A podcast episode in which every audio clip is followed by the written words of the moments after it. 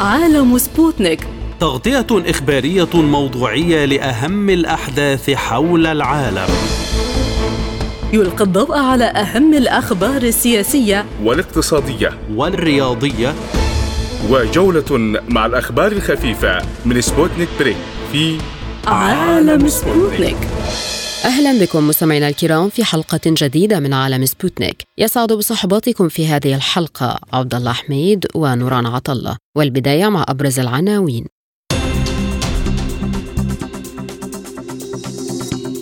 إسرائيل تستعد للمرحلة الثالثة من الحرب في غزة. فصائل عراقية تعلن لأول مرة ضرب هدف إسرائيلي في البحر الأبيض المتوسط. هولندا تستعد لتسليم 18 مقاتلة F-16 لأوكرانيا. قائد الجيش السوداني عبد الفتاح البرهان يوافق على لقاء قائد الدعم السريع بشروط. اقتصاديا أنغولا تنسحب من منظمة أوبك بسبب خلاف مع السعودية.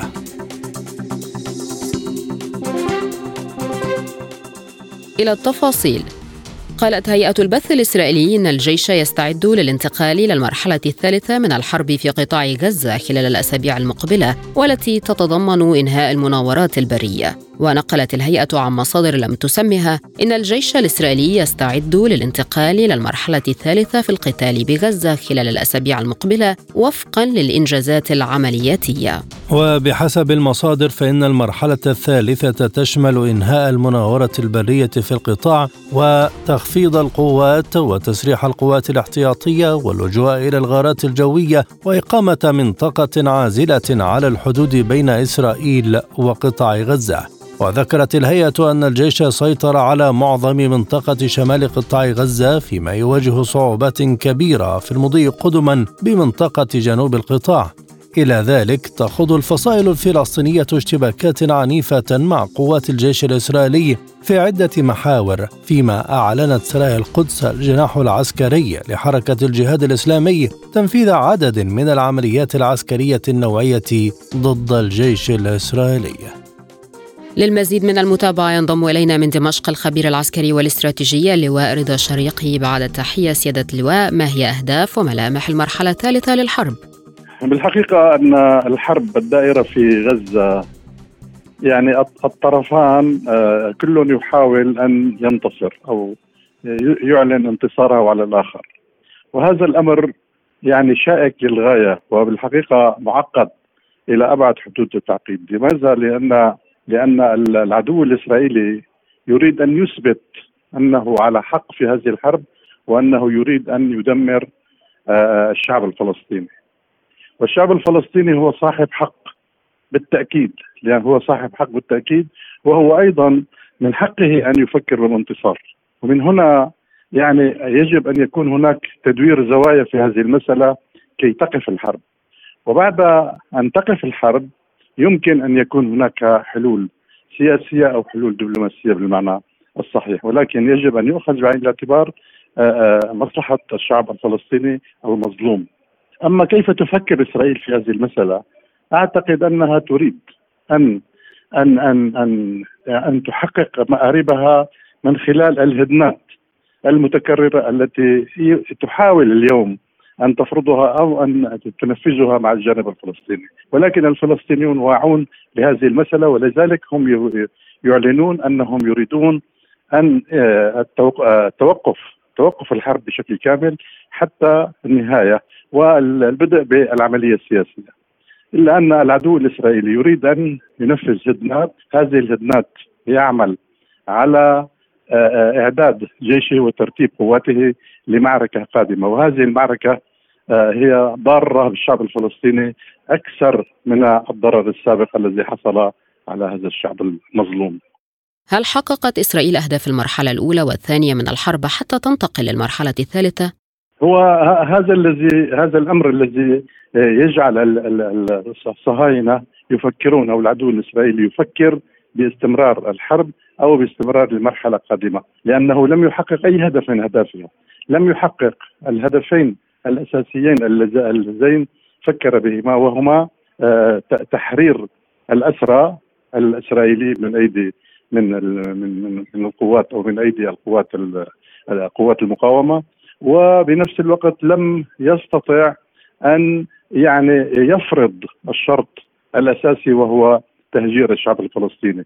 فكل هذه المسائل بصمود الشعب الفلسطيني خسر العدو كل الرهانات التي راهن عليها. وبالتالي هو يعني كما قلت هو مضطر أمام شعبه لأنه أعلن منذ البداية نتنياهو أنه سينهي المقاومة، لا لن يستطيع انهاء المقاومة لا حماس بالذات ولن يستطيع تهجير الشعب الفلسطيني ولن يستطيع تحرير الأسرى إلا بالطرق التي عمل عليها سابقا القائد حسن نصر الله عندما فرض شروطه على الأعداء في تلك الأثناء 2006 لتحرير تحرير الأسرى أو أسرى العدو مقابل تحرير عدد هائل أو عدد كبير من الأسرى العرب. ما هي فرص قيام إسرائيل بإنهاء الحرب تحت ضغط خسائرها الكبيرة في غزة وأيضا فشلها في تحقيق أي أهداف؟ الموضوع حقيقة هنا مرتبط بشخصية رئيس الوزراء وجالنت وزير وزير الدفاع لأن إيقاف الحرب اليوم ايقاف الحرب اليوم يؤكد على انتهاء العمل السياسي أو المستقبل السياسي لكلا الرجلين. لذلك هم يحاول هما يحاولان تمديد المعركة أو الحرب حتى يعني إلى إلى أمد طويل. ولكن الخسائر الإسرائيلية اليوم الخسائر الإسرائيلية واليوم يعلن عن يعلن العدو الإسرائيلي عن عن سحب آه، لواء كامل من من من قطاع غزة. وهو يفكر بسحب القوات المدرعة لأنه خسر الكثير منها وبما أنه يخسر الكثير فهو سيضطر آه، عاجلا أم اجلا إلى وقف القتال وتنفيذ شروط المقاومة الفلسطينية لأنها محقة. إلى أي مدى يمكن أن تنجح إسرائيل في إنشاء منطقة عازلة على الحدود مع قطاع غزة؟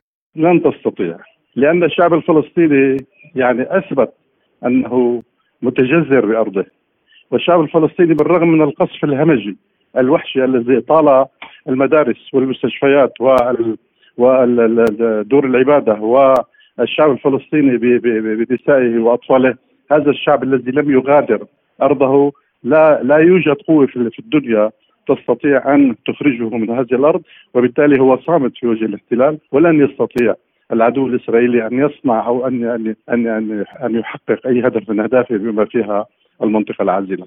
المنطقة العازلة ستكون ستكون منطقة مستمرة الحرب مستمر الحرب فيها حتى النهاية حتى يخرج هذا العدو من الأرض التي هي لأصحابها. إلى أين وصلت المفاوضات الجارية للتوصل لهدنة في غزة مقابل إطلاق سراح الأسرى؟ آه، يقال أو يحكى من خلال وسائل الإعلام حقيقة نتوقع. يحكى أن هناك مباحثات في مصر أن هناك مباحثات في الدوحة ولكنها مباحثات أجد أنها حتى اليوم هي يعني تلمح القوات العدو الإسرائيلي يلمح على أنه سيرضى أو سيرضى للأمر الواقع ولكنه آه، يتمسك ببعض الشروط يعني ربما يحصل على بعض الميزات. ولكن لم لم تظهر حتى الآن بوادر هدنه أو بوادر آه، اتفاق على وقف الإطلاق النار وهذه شرط وهذا الشرط أساسي بالنسبة للمقاومه الفلسطينية هو وقف إطلاق النار للاستمرار في العملية السياسية. أعلنت فصائل عراقية مسلحة ضمن ما يسمى تحالف المقاومة الإسلامية العراقية أعلنت لأول مرة أنها أصابت هدفا إسرائيليا مهما في البحر الأبيض المتوسط. وأوضحت الفصائل في بيان أن المقاومة الإسلامية في العراق وباستخدام الأسلحة اللازمة أصابت هدفا إسرائيليا حيويا في البحر الأبيض.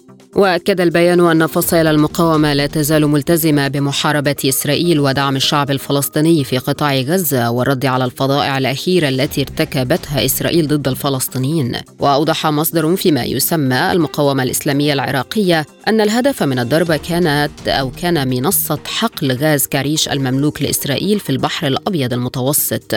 ويأتي بيان الفصائل العراقية بعيد إعلان الجيش الإسرائيلي إسقاط طائرة مسيرة فوق البحر قرب لبنان بعد دخولها المجال الجوي الإسرائيلي.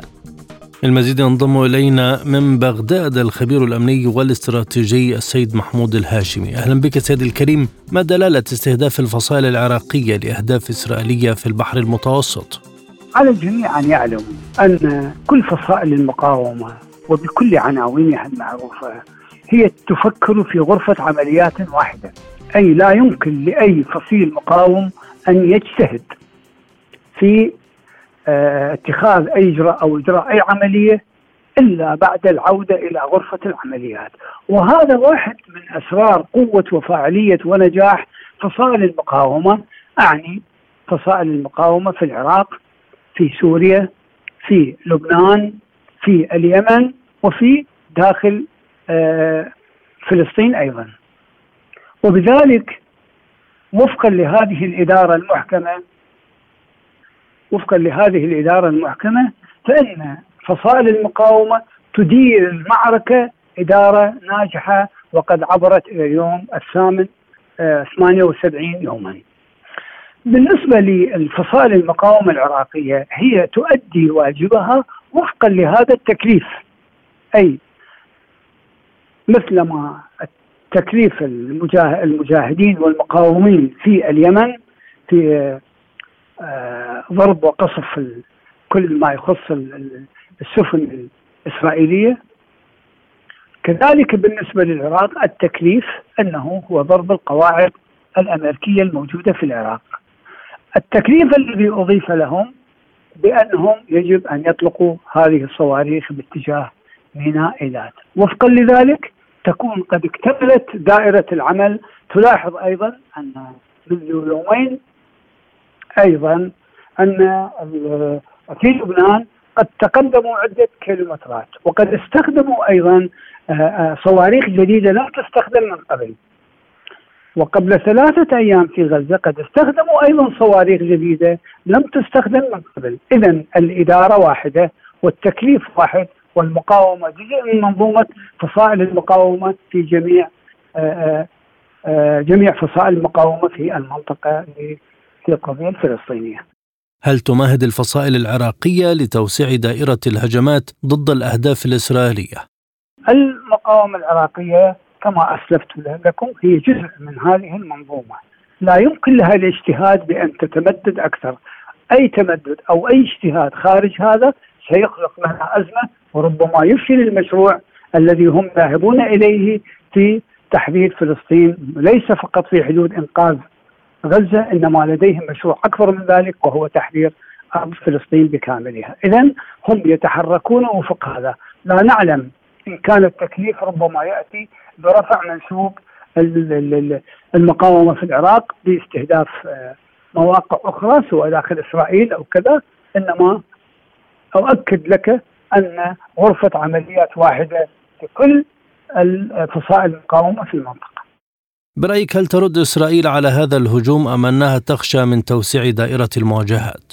يعني وفقا لما آه، آه، يعني تابعناه من بداية آه، معركة طوفان الأقصى حتى يومنا هذا نلاحظ مثلا أن إسرائيل تتعامل بمحدودية عالية في مع حزب الله في لبنان ومثل ذلك إلى الآن على الرغم من ما قام به الأنصار الله الحوثيون في البحر الأحمر ومخاطر ذلك على التجارة الإسرائيل أو آه، وعلى الولايات المتحدة بشكل خاص ولكنهم لا يستطيعون أن يردوا.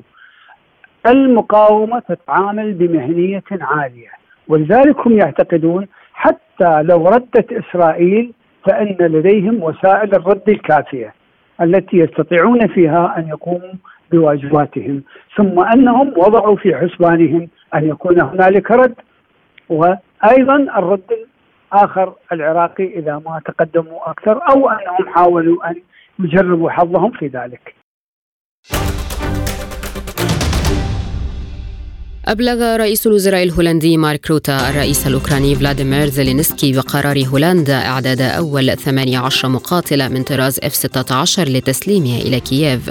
وأوضح روتا أنه خلال محادثة هاتفية مع زيلينسكي أن تسليم طائرات F-16 هو واحد من أهم عناصر الاتفاقات بشأن الدعم العسكري لأوكرانيا. وأشار روتا إلى أنه بالإضافة إلى تصريح التصدير فإنه يجب استيفاء عدد من المعايير الأخرى قبل التسليم. بما في ذلك متطلبات الموظفين والبنية التحتية. مضيفا أن قرار توريد طائرات مقاتلة إلى كييف يؤكد التزام هولندا المستمر بتقديم المساعدة لأوكرانيا. يأتي ذلك فيما أكد وزير الخارجية الروسي سيرجي لافروف أن أي شحنة غربية تحتوي على أسلحة لأوكرانيا ستصبح هدفا مشروعا لروسيا. للمزيد من المتابعة ينضم إلينا من باريس دكتور رامي الخليفة العلي الباحث في الفلسفة السياسية بعد التحية ما أسباب القرار الهولندي؟ اعتقادي هو استمرار في نفس السياسة الأوروبية بدعم الجانب الأوكراني لكن ربما الملفت للنظر في هذه المرة هو أن هنالك صعوبة في توريد السلاح الأمريكي بعد أن ذهب معظم السلاح لدعم إسرائيل في المواجهه القائمة حاليا في قطاع غزة وبالتالي هنالك ضغط أمريكي على الدول الحليفه لها في حلف الناتو وخصوصا في الدول الأوروبية من أجل تعويض هذا النقص الذي تقوم آه، به الولايات المتحدة الأمريكية عبر السلاح الأوروبي وبالتالي هولندا ضمن مجموعة من الأطراف الأوروبية ربما تقوم بزيادة دعمها العسكري للجانب الأوكراني. إذا ما أهمية توقيته؟ اعتقادي هنالك الكثير من الانتقادات الآن آه، تتم للسياسة الغربية فيما يتعلق بالدعم المستمر للجانب الأوكراني خصوصا أنه خلال آه، الفترة الماضية شهدت الساحة العسكرية مزيدا من الإخفاقات آه، فيما يتعلق بالحرب الدائرة حاليا في أوكرانيا وبالتالي هنالك محاولة لتعويض ذلك خلال الفترة القادمة. ما هي خيارات روسيا في الرد على هذه الخطوة؟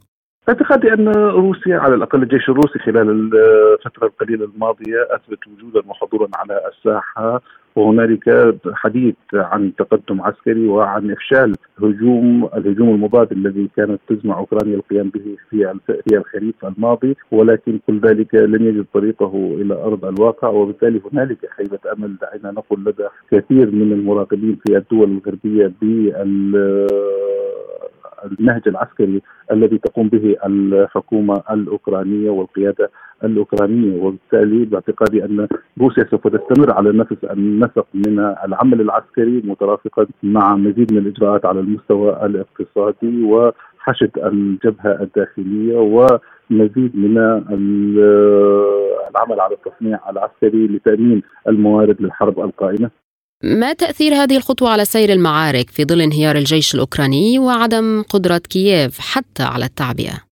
باعتقادي أن هنالك محاولة لإيجاد ذلك التوازن ما بين أوكرانيا وروسيا وهنا أتحدث عن الأهداف الغربية على وجه التحديد، طبعا يمكن أن نتوقع زيادة في الدعم العسكري خلال الفترة القادمة، هنالك محاولة لإطالة أمد هذا الصراع وبالتالي ذلك يستلزم مزيدا من الدعم من قبل الولايات المتحدة الأمريكية وكذلك من قبل الدول الغربية، لذلك يمكن أن نتوقع أن هذه الزيادة سوف تحاول أن توجد توازنا في الكفة العسكرية. العسكريه ما بين القوات الروسية والقوات الأوكرانية خلال الفترة القادمة وهذا باعتقادي بدأ منذ زيارة زيلينسكي الأخيرة إلى واشنطن في محاولة لتعويض النقص الحاصل على القوات في القوات الأوكرانية. وهنالك أيضا نقطة أخيرة مطالب قدمت سواء من قبل الولايات المتحدة الأمريكية أو من قبل الجانب الأوروبي الجانب الأطلسي إلى الجانب الأوكراني ربما لمحاولة تغيير المسار و آه، مواجهة الفساد الموجود في القوات المسلحة الأوكرانية وكذلك آه، زيادة الدعم للقوات العسكرية بقاده جدد آه، أيديهم نظيفة ما بين الظفرين. رئيس الوزراء السلوفاكي أكد أن روسيا ستبدأ مطلع العام إملاء شروطها لإنهاء الصراع، ما تعليقك؟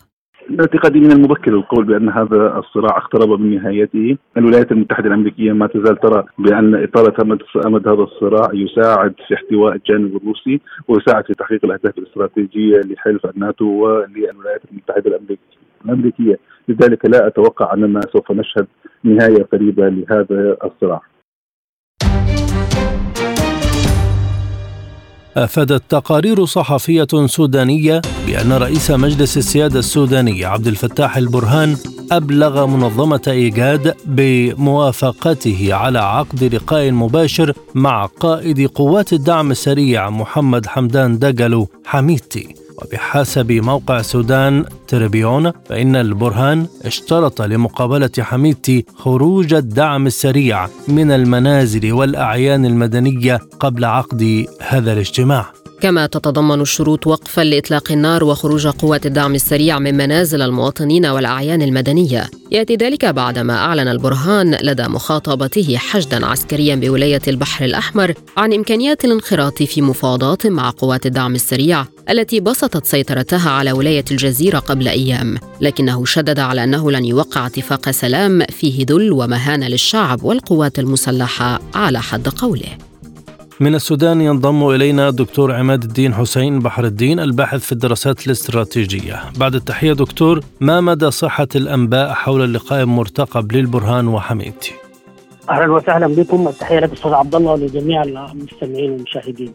نعم هو في الحقيقة هنالك أنباء وردت عن موافقة كلا الجرانين ان يلتقيا بالأمس يعني رأينا ذلك.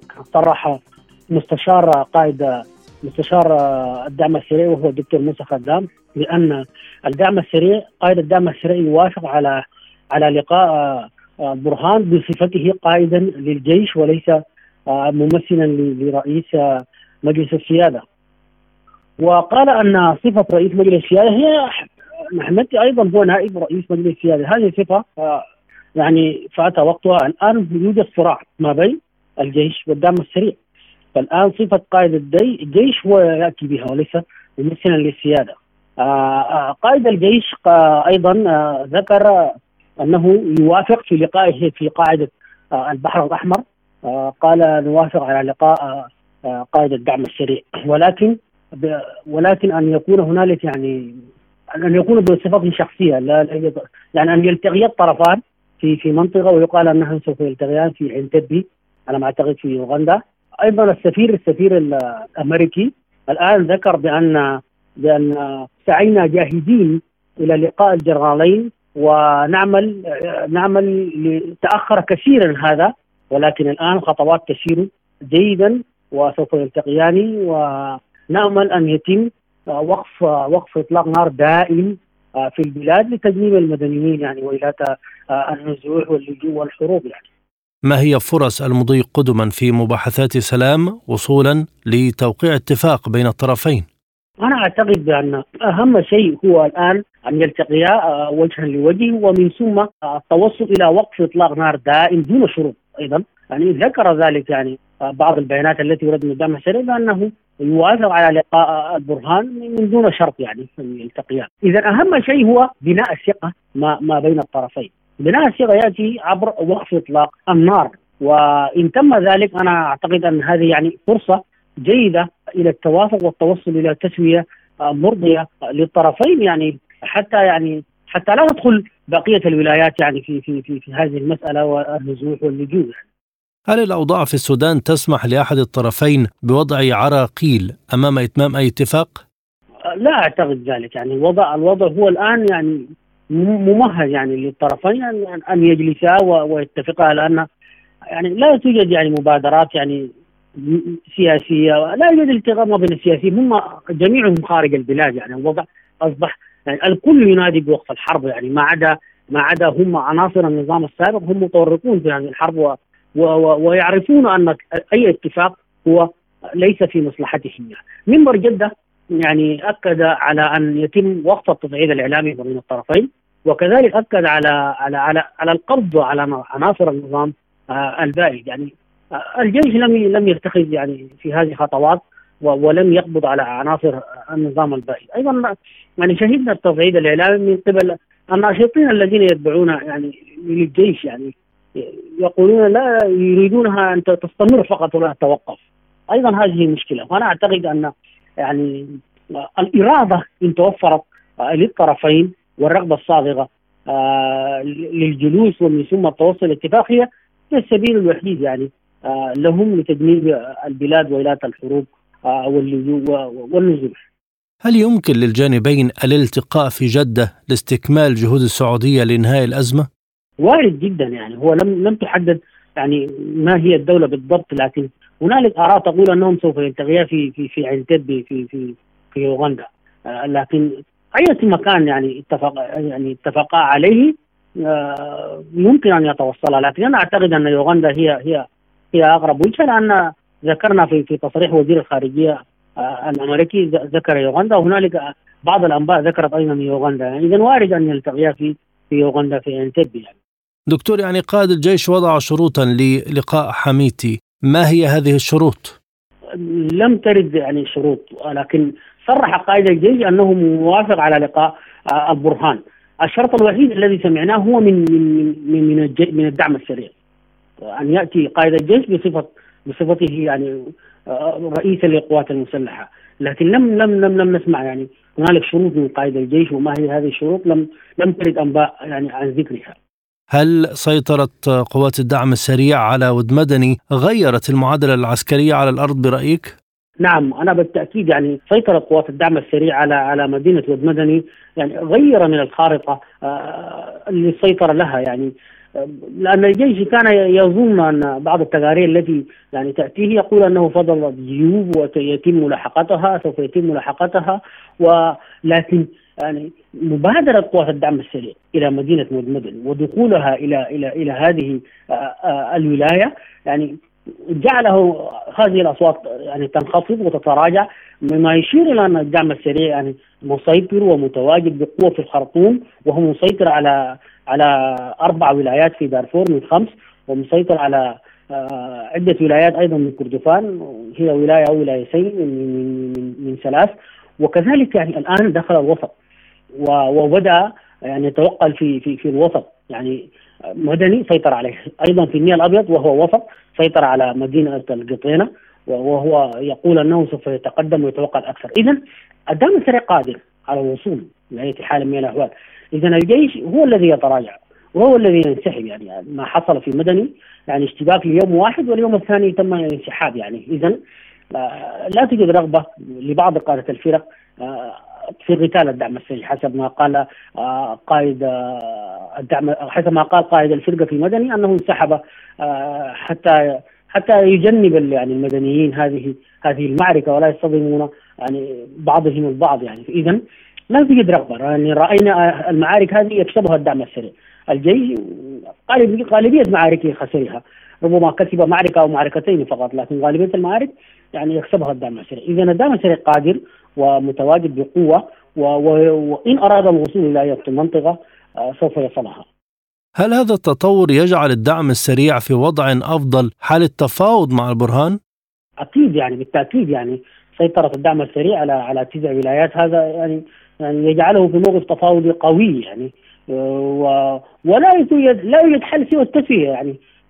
التسوية هي هي هي المناص يعني بين الطرفين ولا بد أن يجلس يعني لا بد أن يكون هنالك يعني مرحلة تأسيسية للبلاد. يتم فيها دستور دائم ويتم فيها حوار وطني سوداني سوداني.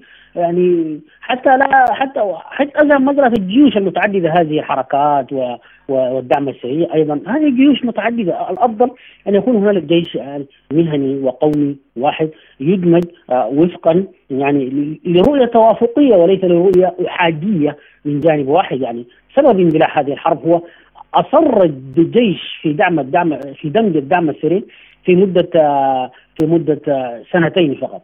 بينما الدعم السريع قال في في في في 20 سنة أو 22 سنة. فولكر الوسيط قال أنا أختار 10 سنوات. الدعم السريع وافق على 10 سنوات. لكن الجيش أصر قال سنتان فقط. اذا فولكر هو وسيط وهو مسهل العملية السياسية ورأيه يعني في اعتقادي أنه مفصلي يعني ووسطي بين الطرفين. لكن رفض ذلك آه، قادة الجيش وكذلك الإسلاميين آه، الذين هم من وراء يعني آه، إجعال هذه الحرب رفضوا رفضوا مدة العامان هذه رفضوا الإطار بالجملة وقال لن يكون هنالك إطار. وأسقطنا حكومه حمدوك الأولى وأسقطنا الثانية وسوف نسقط الإطار. يعني خطابات واضحة منهم والكل يعني سمعها. اذا آه، المشكلة هي آه، من يتحكم بقرار الجيش. هم هم وراء هذه الحرب وهم لا يريدون يعني إيقاف هذه آه، الحرب. ما هي السيناريوهات المتوقعة للحرب في السودان في ضوء التطورات العسكرية على الأرض؟ وأول سيناريو أنا أعتقد هو أن يستمر هذا الوضع أن يستمر وضع الاقتتال يعني ما بين الجيش والدعم السريع لسنوات ربما السيناريو الثاني هو سيناريو يعني التجزئة والتقسيم وارد أن تكون هنالك يعني حكومات في المناطق التي سيطر عليها الدعم السريع وحكومات في المناطق التي سيطر عليها الجيش. السيناريو الثالث هو أنا أعتقد أيضا هذا السيناريو وارد وهو يعني آه، أن أن أن أن يوسع الدعم السريع في في نطاق سيطرته لأن آه، لأن هذا الوضع يشير أن الدعم السريع هو الذي يتوسع وليس الجيش يعني. السيناريو الثالث هو أن يتوسع يعني الجيش الدعم السريع في في نطاق سيطرته. السيناريو الرابع هو أن يتم يعني أن يتم تسوية ما بين الطرفين ومرضيه لهم. السيناريو الخامس هو أن يكون هنالك يعني دور للمدنيين يعني أن يخرجون في مظاهرات يعني تؤيد يعني طرف دون الآخر أو تطلب يعني تدخل يعني دولي أو أممي وهكذا يعني. هي واردة أيضا المدنيين يعني يخرجون في احتجاجات وربما هذا يؤثر من قرارات المجتمع الدولي. رأينا يعني الأمم المتحدة يعني تقول أنها يعني سوف تفرض حظر الطيران يعني على على الجيش لأنه يصيب المدنيين أكثر يعني فكل هذه السيناريوهات واردة في في المستقبل العملية القادمة. قال وزير النفط الأنغولي ديماناتو أزفيدو أن بلاده ستنسحب من منظمة البلدان المصدرة للبترول أوبك لأن عضويتها لا تخدم مصالحها وأضاف أزفيدو في تصريحات للتلفزيون الحكومي أن قرار المغادرة جاء لأن عضوية أوبك لا تخدم مصالح أنغولا لكنه لم يذكر المزيد من التفاصيل. وتنتج أنغولا التي انضمت إلى أوبك في 2007 نحو مليون ومائة ألف برميل. من النفط يوميا مقارنة مع 28 مليون برميل يوميا تنتجها المجموعة بأكملها. ووصلت أسعار النفط خسائرها بعد هذا النبأ إذ انخفض خام برنت بأكثر من دولار إلى 78 ونصف دولار للبرميل للمزيد من المتابعة ينضم إلينا من لندن الخبير النفطي العالمي دكتور ممدوح سلامة بعد تحية ما أسباب انسحاب أنغولا من أوبك؟ في اجتماع أوبك الأخير كان هناك خلاف بين بعض الدول الأفريقية مع السعودية وبقية أعضاء منظمة أوبك بلس حول حصص الإنتاج وحول إمكانية خفض بعض آه، إنتاج هذه الدول في عام 2024 آه، آه، أنغولا ونيجيريا اعترضتا على ذلك. ومن هذه الزاوية تأخر الاجتماع كما تعلم لمدة أربعة أو خمسة أيام إلى أن جرت تسوية الأمور وجرى الاتفاق كالعادة وقررت أوبك عدم الإعلان عن خفض رسمي بل تركت الأمر لأعضاء منظمة أوبك أو من يرغب منهم في إجراء خفض أن يعلن الخفض نفسه.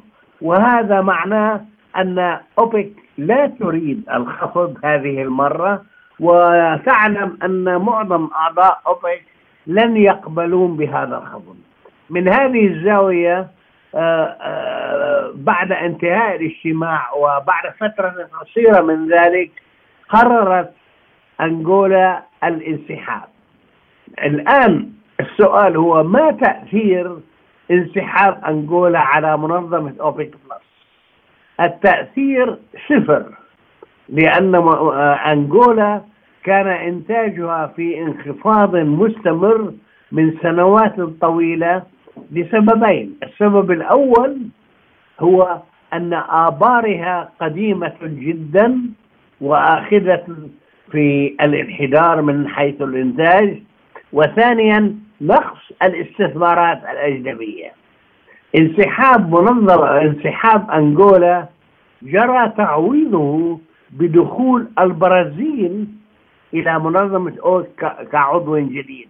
طبعا البرازيل هي أكبر منتج الآن للنفط في آه، لاتين أمريكا وبالتالي وجودها يقوي ويقوي باع منظمة أوبك بلس في سوق النفط العالمي كأفضل آه، كأكثر نفوذا من أي لاعب آخر هل يؤشر ذلك على وجود مشكلة بالفعل داخل أوبك كما يقول مراقبون وهل يؤثر على المنظمة ذاتها؟ لا يؤثر من قريب أو بعيد لأن مثلا نيجيريا مثلها مثل آه، أنغولا آه، إنتاجها في انخفاض مستمر ولم تستطع أن تجلب الاستثمارات وبالتالي لا أمل في رفع إنتاجها. وبالتالي آه، مطالباتها هي مثل مطالبات بعض الدول الأخرى داخل أوبك. لكن أنت تعلم وأنا أعلم أن منظمة أوبك بلس بنت قوتها في سوق النفط العالمي على اتخاذ قراراتها بالإجماع. هذا يعني أنها دائما رغم الخلافات الداخلية بين العائلة الواحدة دائما تصل إلى اتفاق إجماعي على قراراتها. وهدف أوبك كما تعلم هو ضمان استمرار آه الهدوء في سوق النفط العالمي وضمان الدفاع عن مصالح الدول الأعضاء. هذان هما السببان الرئيسيان التي اللذين تسعى أوبك بلس إلى تنفيذها دائما لماذا تحديدا أنغولا هي التي انسحبت؟ يعني لماذا لم تنسحب نيجيريا مثلا كدولة أفريقية وهل يمكن أن تتبعها؟ هذا ممكن ولكن نيجيريا كمنتج أكبر بكثير من أنغولا تجد أنه رغم خلافها حول الحصص إلا أن وجودها داخل منظمة أوبك أفضل لها من خروجها من المنظمة لأنه يعطيها بعض النفوذ القوي في سوق النفط العالمي خصوصا أن إنتاجها يعتمد على شركات النفط الغربية مثل شل وغيرها من الشركات الأجنبية. فبالتالي وجودها وجودها داخل منظمة أوبك بلس يعطيها بعض القوة وهذا ينطبق على بقية أعضاء منظمة أوبك بما فيهم السعودية هل الانسحاب دائم أم مؤقت؟ يعني يمكن لأنغولا أن تعود من جديد وهل يمكن أن تحل محلها دولة أخرى؟ أولا من الممكن أن تعود أنغولا من جديد هناك أسبقيات على سبيل المثال إكوادور دخلت من سنوات طويلة. كانت أول من انضم إلى منظمة أوبك في ذلك الحين ثم انسحبت بسبب نقص إنتاجها ثم قررت أن تعود. وهذا قد ينطبق على أنغولا وهناك دول أخرى ربما جديدة تسعى إلى الانضمام. من بينها مثلا غيانا التي الآن جرت اكتشافات كبيرة فيها. وقد تصبح آه، دولة منتجة للنفط أو أصبحت دولة منتجة للنفط بشكل آه، إلى حد ما مقبول جدا. وقد تقرر الانضمام إلى منظمة أوبك لكن هناك قد تكون ضغوط عليها من جانب الولايات المتحدة عن طريق شركة إكسون موبيل التي آه، تمكن من إجراء الاكتشافات النفطية في غيانا بأن لا تدخل منظمة أوبك.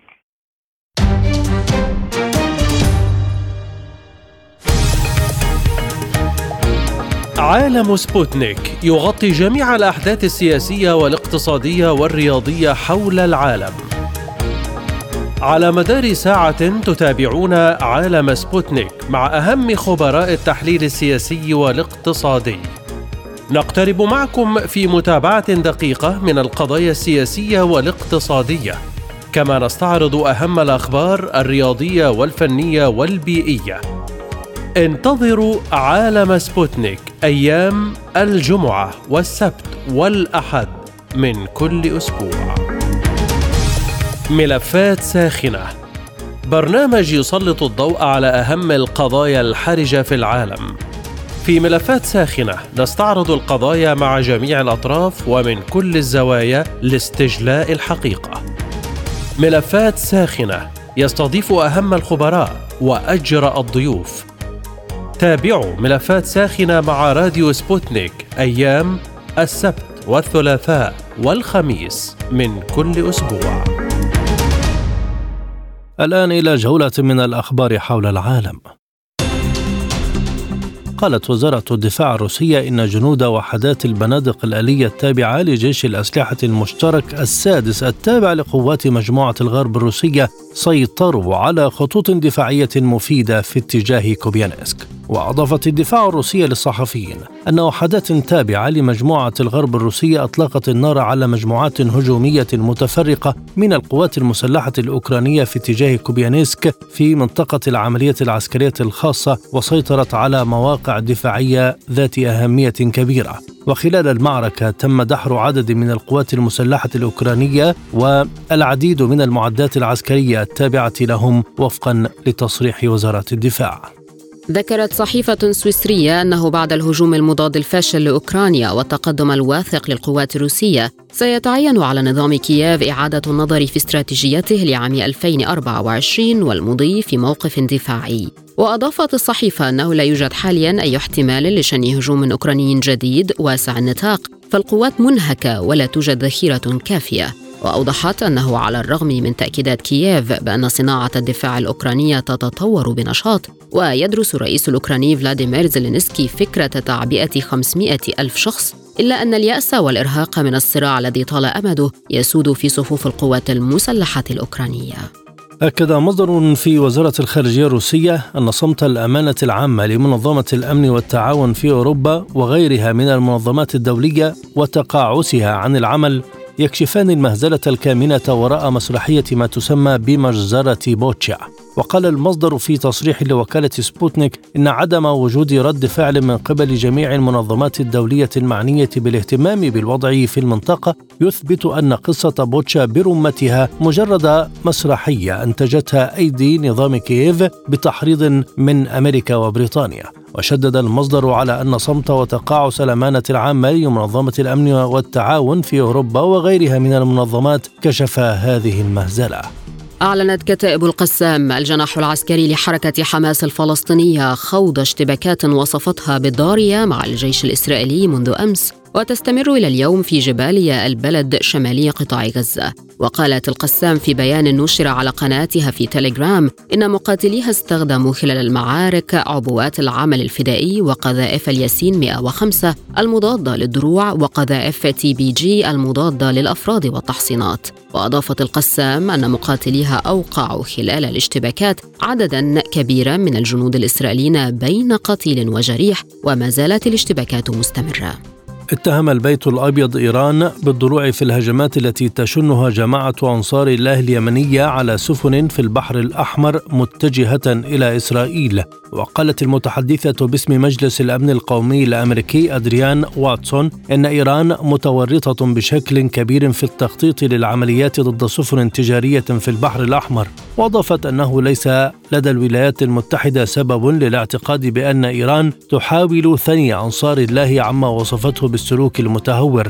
وزعمت المتحدثة بأن إيران تقدم للحركة دعما قويا يشمل طائرات مسيرة وصواريخ بالإضافة إلى معلومات استخباراتية تكتيكية. رحبت قوى الحرية والتغيير السودانية بموافقة قائد الجيش الفريق أول عبد الفتاح البرهان وقائد قوات الدعم السريع محمد حمدان دقلو حميدتي على اللقاء المرتقب بينهما. وقال المتحدث الرسمي باسم الحرية والتغيير جعفر حسن إنهم يشجعون اللقاء بين رئيس مجلس السيادة الانتقالي السوداني عبد الفتاح البرهان وقائد قوات الدعم السريع دكلو مبينا أن السلام والاستقرار يستحقان دفع أغلى الأثمان. قال رئيس منظمة الدفاع المدني الإيرانية العميد غلام رضا جلالي إن الخبراء الإيرانيين اكتشفوا البرمجيات الخبيثة التي استخدمها الأعداء في هجوم إلكتروني حديث على نظام توزيع الوقود في البلاد يوم الاثنين الماضي. وصنف جلالي خلال افتتاح معرض لصناعات الدفاع المدني المحلية البرمجيات الخبيثة بأنها تهديد متقدم ومستمر. وقال إنه جاري تحليلها في المختبرات الإيرانية وفقا لوكالة أنباء تسنيم. أفاد مكتب تنسيق الشؤون الإنسانية في الأمم المتحدة بأن الدول أعضاء الأمم المتحدة دفعت نحو 620 مليون دولار وذلك في أعقاب إطلاق المنظمة نداء عاجلا بشأن الأوضاع المأساوية التي يعيشها سكان غزة. ونقلت وكالة الأنباء الأردنية بترا عن المكتب بيانا قال فيه إن المبلغ المدفوع يشكل فقط نحو 52% من الاستجابة المطلوبة والبالغة مليار و200 مليون دولار. وفي وقت سابق صرح الأمين العام للأمم المتحدة أنطونيو غوتيريش أن وقف إطلاق النار الإنساني هو السبيل الوحيد لتلبية احتياجات سكان قطاع غزة.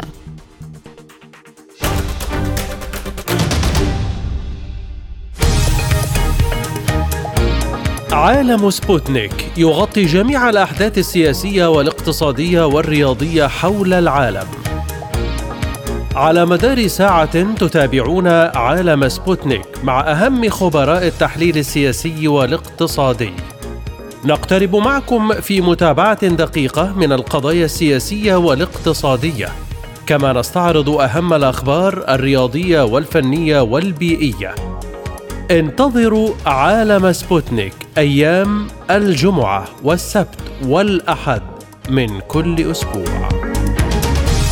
مساحة حرة برنامج يسلط الضوء على أهم القضايا الاجتماعية والاقتصادية حول العالم. في مساحة حرة تنوع في الآراء وثراء في النقاش. مساحة حرة يأتيكم عبر راديو سبوتنيك الاثنين والخميس من كل أسبوع. مستمرون معكم وهذه تذكرة بأهم العناوين.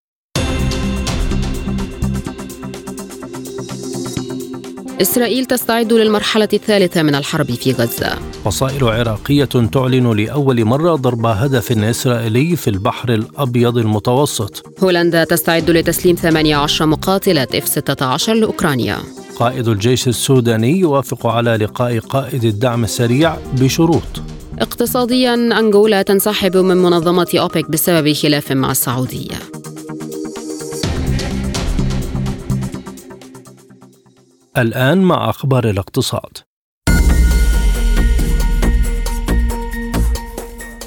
أعلنت غرفة التجارة الإيطالية الروسية أنها تعتزم إطلاق نظام يسمح للشركات الروسية بشراء المنتجات الإيطالية المسموح بتوريدها إلى روسيا مقابل الروبل الروسي. وقال رئيس غرفة التجارة الإيطالية الروسية فرناندو بيلازو في تصريحات لسبوتنيك إن مجلس الإدارة سيجتمع في الرابع عشر من فبراير شباط المقبل معربا عن ثقته بأنه في هذا اليوم سيتم طرح الخطة بالكامل على مجلس الإدارة واعتبارا من اليوم التالي سيتم التنفيذ وأن هناك حاجة فقط لتقديم تقرير والحصول على الضوء الأخضر. أكد المتحدث باسم وزارة النفط العراقية عاصم جهاد أن الحكومة وضعت هامش للمتغيرات التي تحدث في سوق النفط بهدف التقليل من المخاطر وأكد على دعم بغداد لقرارات أوبيك بلس من أجل تحقيق التوازن بالأسعار وشدد على أن حكومة العراق تراعي المتغيرات في سوق النفط لا سيما في ظل تذبذب الأسعار عبر مجموعة أوبيك بلس ومن أجل تقليل المخاطر وتحقيق مستوى إيرادات جيد للخزينة الاتحادية. وأشار المتحدث باسم الوزارة إلى أن الحكومة العراقية تدرك أهمية ما تتركه المتغيرات في السوق النفطية العالمية وتأثيراتها على الإيرادات المالية المتأتية من تصدير أو تسويق النفط العراقي إلى الخارج. أعلنت شركة ميرسك الدنماركية للشحن البحري فرض رسوم إضافية على نقل الحاويات بين آسيا وأوروبا بعد تغيير مسار سفنها عن قناة السويس عبر رأس الرجاء الصالح جنوب أفريقيا. وتشمل المدفوعات رسوما إضافية فورية لتعطيل النقل لتغطية التكاليف الإضافية المرتبطة بالرحلة الأطول بالإضافة إلى رسوم إضافية لموسم الذروة اعتبارا من الأول من يناير.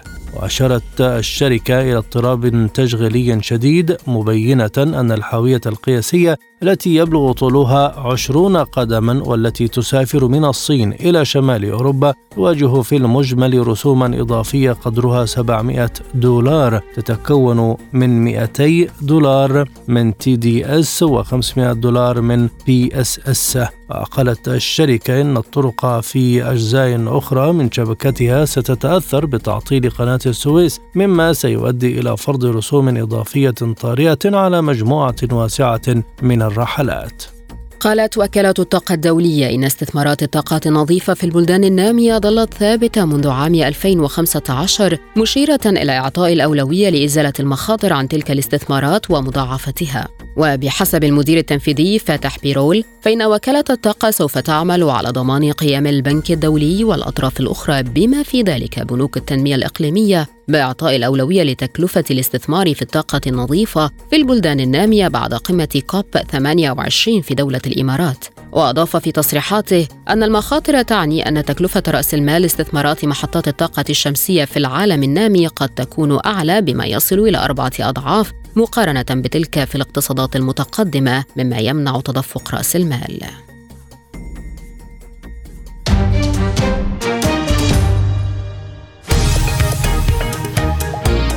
عالم سبوتنيك يغطي جميع الأحداث السياسية والاقتصادية والرياضية حول العالم.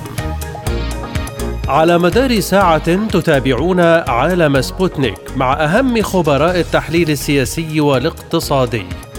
نقترب معكم في متابعة دقيقة من القضايا السياسية والاقتصادية، كما نستعرض أهم الأخبار الرياضية والفنية والبيئية. انتظروا عالم سبوتنيك أيام الجمعة والسبت والأحد من كل أسبوع. هذه وقفة مع أخبار الرياضة. توج نادي مانشستر سيتي الإنجليزي بلقب بطولة كأس العالم للأندية لكرة القدم بعد فوزه على فريق فلومينينسي البرازيلي بأربعة أهداف دون رد سجل أولى أهداف مانشستر الأرجنتيني جوليان ألفاريز في الدقيقة الأولى ليكون أسرع هدف في تاريخ البطولة. جاء الهدف الثاني من نيران صديقة عن طريق المدافع البرازيلي نينو بالخطأ في مرماه عند الدقيقة السابعة والعشرين من زمن الشوط الأول.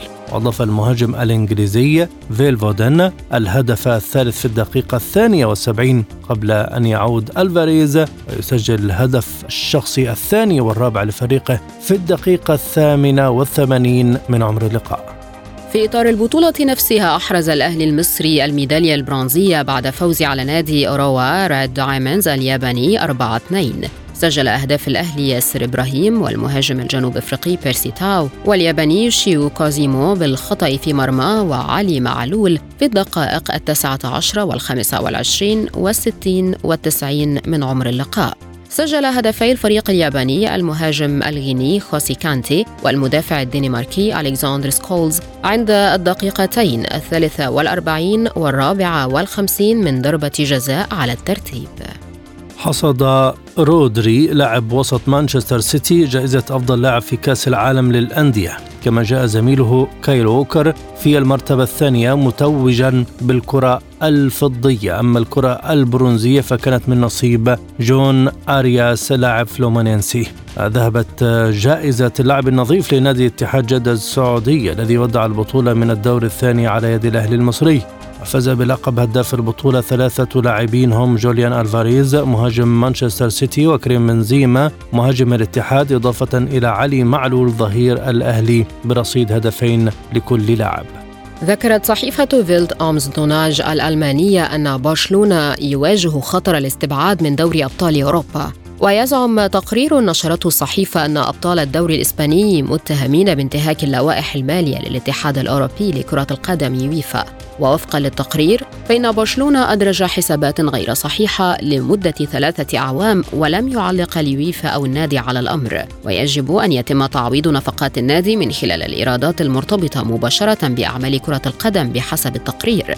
وأعلن برشلونة عن أرباح وصلت إلى 304 ملايين يورو في أيلول سبتمبر الماضي. ورغم ذلك فإن التقرير أكد أن الأرباح تشمل الأمور التسويقية وحقوق البث التلفزيوني بالإضافة إلى الرياضات الأخرى بنادي برشلونة.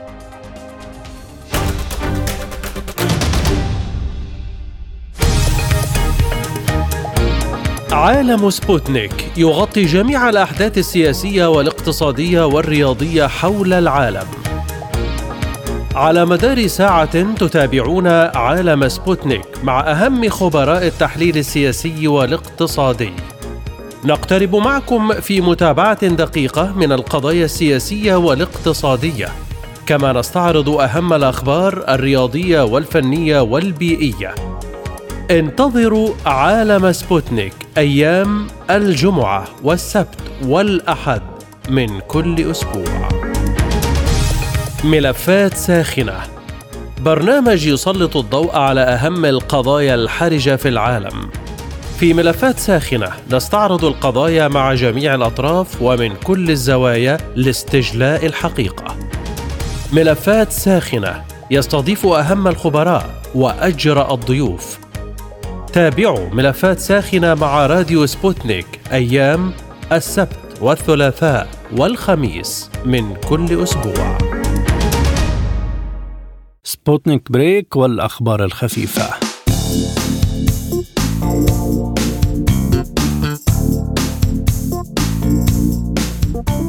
ذكر المكتب الصحفي لجامعة سامارا الوطنية للأبحاث في روسيا أن علماء من الجامعة طوروا معدات سيتم تركيبها على متن المختبر المداري بيون إم 2 لاختبار الإلكترونيات المتطرفة. وأضاف المكتب الصحفي للجامعة أنه قد اكتملت المعدات العلمية كربون 2 بنجاح مع إتمام الدورة الكاملة للاختبارات المخطط لها وهي جاهزة للتثبيت على متن المركبة الفضائية بيون إم 2 المعدات هي نوع من موقع الاختبار الإلكتروني وقالت باحثة في معهد أبحاث مشاكل النمذجة والتحكم في جامعة سمارة أن المعدات هي نوع من أرض الاختبار الإلكتروني وستكون موجودة خارج المختبر المداري وسيتم تثبيت وتفعيل النماذج الأولية لهياكل الأجهزة ذات الأغشية الرقيقة المعتمدة على كربيد السيليكون. نشرت وزارة الدفاع الروسية تسجيلا مصورا لقيام أطباء روس باستخراج مقذوف قابل للانفجار من ظهر جندي روسي أصيب في إحدى المعارك على محور كوبيانسك. واضطر الأطباء لارتداء سترات واقية من الرصاص بسبب حقيقة أن المقذوف يمكن أن ينفجر أثناء الجراحة وكانت العملية ناجحة وصحة المقاتل بخير حسب ما ذكرت وزارة الدفاع الروسية. وقالت وزارة الدفاع الروسية إن فريقا من الأطباء العسكريين من جيش دبابات الحرس الأول التابع لقوات مجموعة الغرب الروسية نفذ عملية معقدة لإزالة فتيل قاذفة قنابل يدوية FOG تم إطلاقها من الأنسجة الرخوة لظهر الجندي أثبتت الدراسات أن سمكة القرش تفقد ما يصل إلى أربعين ألف سن خلال حياتها واستندت هذه الدراسة على أن الميغالودون أحد أهم هذه الوحوش والذي أثناء تجوله في محيطات العالم منذ نحو 20 مليون سنة أسقط أسنانا لا تزال تجرفها الأمواج على الشواطئ. أو تظهر في المناظر الطبيعية التي كانت مغمورة بالماء ذات يوم. واكتشف فريق من الباحثين أحد هذه الاكتشافات سن الميغالودون المتحجرة المغروسة جزئيا في قاع المحيط على عمق نحو 3000 متر تحت السطح. في المحيط الهادي الشاسع. واضافوا أن بنية الميغالودون المخيفة كبيرة بما يكفي لالتهام اسماك القرش الحديثه في بضع لقمات. ويمكن اكتشاف ذلك من خلال أسنانها العملاقة والفقرات المتناثرة. وتم العثور عليها في مكان بعيد جنوب غرب هاواي على حافة صحراء المحيط. أعرب اللاعب الدولي الجزائري يوسف عطال عن ثقته الكبيرة في المسؤولين ومن يدافع عنه فيما يتعلق بقضية محاكمته في فرنسا. على خلفية نشره مقطع فيديو قصير يعلق فيه على الحرب بين إسرائيل وحركة حماس الفلسطينية. وقال عطال في تصريحات لصحيفة النهار الجزائرية ردا على الفرنسيين في مطار هواري بميديان أنه ليس قلقا على قضيته لأنه لم يقم بشيء خاطئ. وأكد أن ما قام به كان يريد به دعم إخوانه في فلسطين. وأكد عطال جاهزيته لكأس أمم أفريقيا التي تنتظره برفقة الخضر. وقال إنه جاهز لبداية تربص الخضر وأنه مستعد للكان.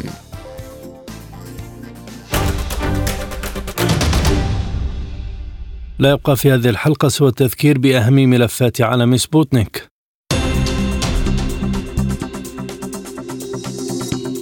إسرائيل تستعد للمرحلة الثالثة من الحرب في غزة.